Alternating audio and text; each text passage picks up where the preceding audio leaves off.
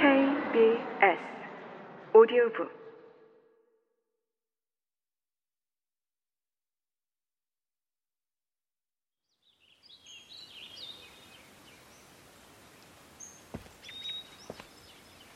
나는 묘지 앞에 있는 모밭 왼편으로 돌아 단풍나무가 양쪽으로 늘어선 넓은 길을 따라 걸어 들어갔다.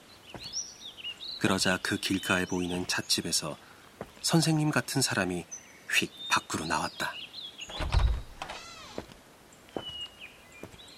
난 그 사람의 안경테에 햇빛이 반사되는 게 보일 만큼 가까이 다가갔다.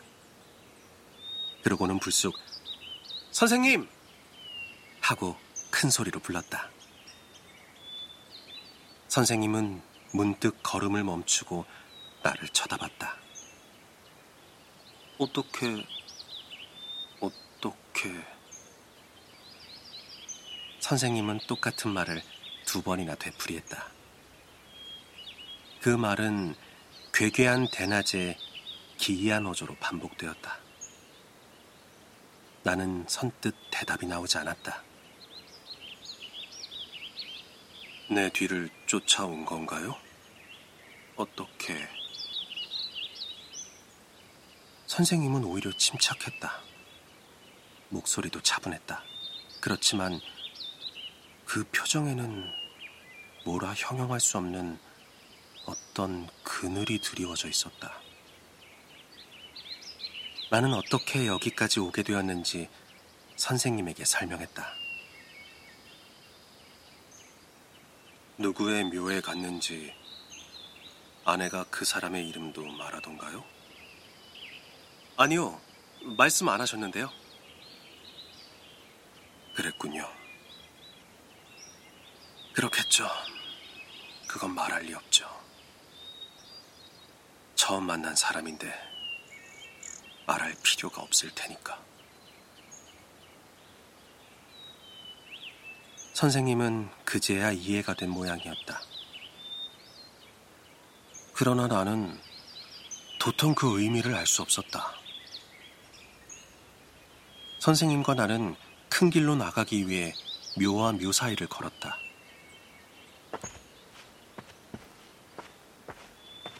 이사라 아무개의 묘니 하느님의 종 로긴의 묘니 하는 묘표 옆에 일체 중생 신류 불성이라고 쓰인 소토바가 세워져 있었다. 특명 전권공사 아무개의 묘도 있었다.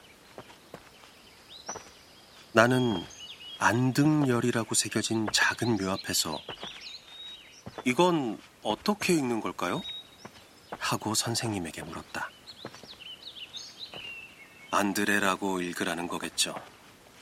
라며 선생님은 쓴 웃음을 지었다.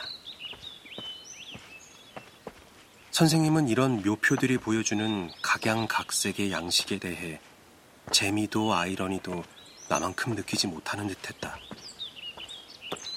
내가 동그란 묘석이나 기름한 화강한 비석을 가리키며 연신 이러쿵저러쿵 떠드는 걸 처음에는 묵묵히 듣고 있더니 끝내는 학생은 죽음에 대해서 아직 진지하게 생각해 본 적이 없군요. 라고 말했다. 나는 입을 다물었다. 선생님도 더 이상 아무 말도 하지 않았다. 묘지의 끝지점에 커다란 은행 한 그루가 하늘을 가리며 서 있었다. 그 밑으로 왔을 때 선생님은 높이 뻗은 우듬지를 올려다보며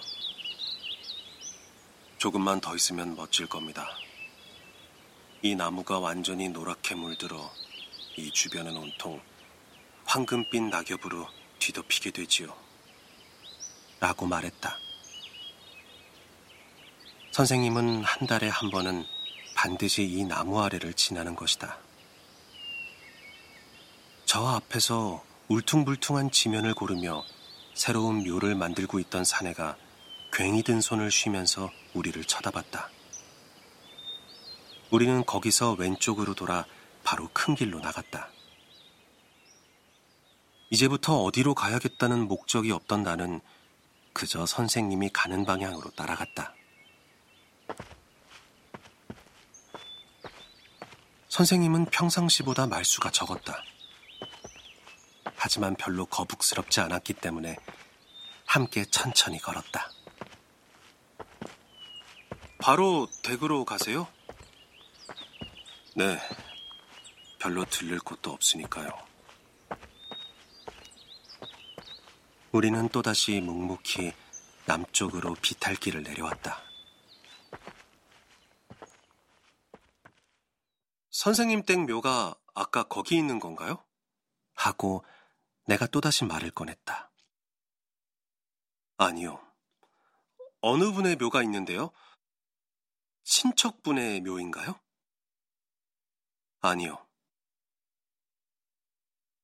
선생님은 그렇게만 대답했다. 나도 더 이상 묻지 않았다. 그랬는데 100여 미터쯤 걸어갔을 때 선생님이 갑자기 그 얘기를 다시 꺼냈다. 거기엔 내 친구의 묘가 있어요. 친구분의 묘를 매달 찾아가시는 겁니까? 그래요. 그날 선생님은 더 이상 말하지 않았다. 그 후로 나는 종종 선생님 집을 방문했다. 갈 때마다 선생님은 집에 있었다. 선생님을 만나는 횟수가 거듭될수록 나는 점점 더 빈번하게 선생님네 현관을 들락거렸다. 하지만 선생님이 나를 대하는 태도는 처음 인사를 나눴을 때나 가까워진 후나 별반 달라지지 않았다. 선생님은 늘 말이 없었다. 어떤 때는 너무 말이 없어서 외로울 정도였다. 애초부터 나는 선생님한테는 다가가기 어려운 불가사의한 면이 있다고 느꼈다. 그러면서도 어떻게든지 가까워지고 싶다는 감정이 어딘가에서 강렬하게 꿈틀거렸다. 많고 많은 사람 중에 선생님에게 그런 감정을 가진 사람은 어쩌면 나밖에 없는지는 모른다. 그러나 내 직감은 사실상 나중에 입증되었으므로 철이 없다고 하든 한심하다고 비웃든 그런 점을 예측한 자신의 직감이 아무튼 대견스러웠고 또한 기뻤다. 인간을 사랑할 수 있는 사람. 사랑하지 않고는 못 베기는 사람.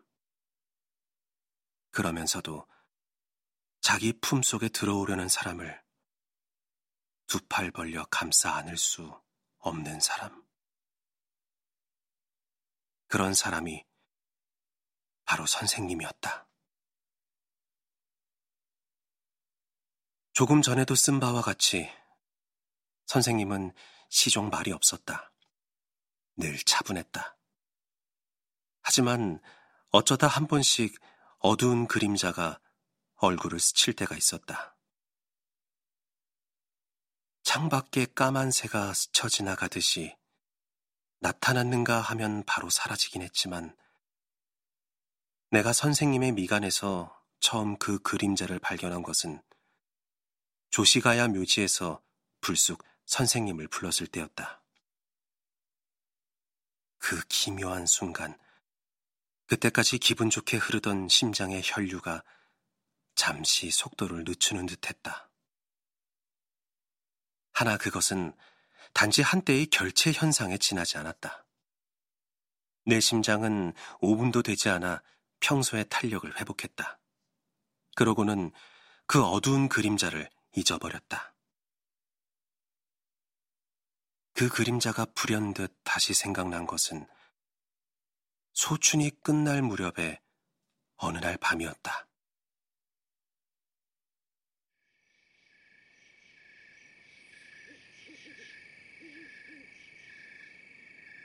선생님과 얘기를 나누던 나는 문득 선생님이 일부러 신경 써서 말해준 큰 은행나무를 눈앞에 떠올렸다. 손꼽아 보니 딱 사흘 후면 선생님이 원래 행사로 묘지를 찾는 날이었다. 그날은 수업이 일찍 끝나 시간이 많았다. 나는 선생님에게 이렇게 물었다. 선생님, 조시가야의 은행나무는 벌써 잎이 다 떨어졌을까요? 아직 다 떨어지지는 않았겠죠. 선생님은 그렇게 대답하면서 내 얼굴을 응시했다. 그러고는 잠시 동안 눈을 떼지 않았다. 나는 얼른 말했다. 이번에 묘지에 가실 때 따라가면 안 될까요? 선생님과 함께 그 근방을 산책하고 싶어요. 나는 참배하러 가는 거지. 산책하러 가는 게 아닙니다. 그렇지만 가신 김에 산책까지 하시면 더 좋잖아요. 선생님은 아무 대답도 하지 않았다. 잠시 후, 난 오직 참배하기 위해 가는 거니까. 라고 목 박아서 어디까지나 참배와 산책을 구분 지으려는 듯 보였다. 나와 같이 가고 싶지 않아 핑계를 대는 건지 뭔지 그때의 선생님은 꼭 고집 부리는 어린애 같아 이상했다. 나는 내 의사를 좀 더 밀어붙이고 싶어졌다. 그럼 참배만 해도 좋으니까 데려가 주세요. 저도 참배하겠습니다. 사실 내게는 참배와 산책을 구별하는 게 거의 무의미했다. 그러자 선생님의 안색이 약간 흐려졌다. 눈빛도 이상해졌다. 성가시다든가 싫다든가 두렵다든가 하는 말로도 표현할 수 없는 불안에 가까운 것이었다. 순간 조시가야에서 선생님 하고 불렀을 때의 기억이 생생하게 되살아났다. 그때와 지금의 표정은 완전히 똑같았다. 나는 하고 선생님이 말을 이었다. 나는 학생에게 말해줄 수 없는 어떤 사정으로 어느 누구와도 묘지에 같이 가고 싶지가 않아요. 내 아내조차 아직 한 번도 데려간 적이 없습니다.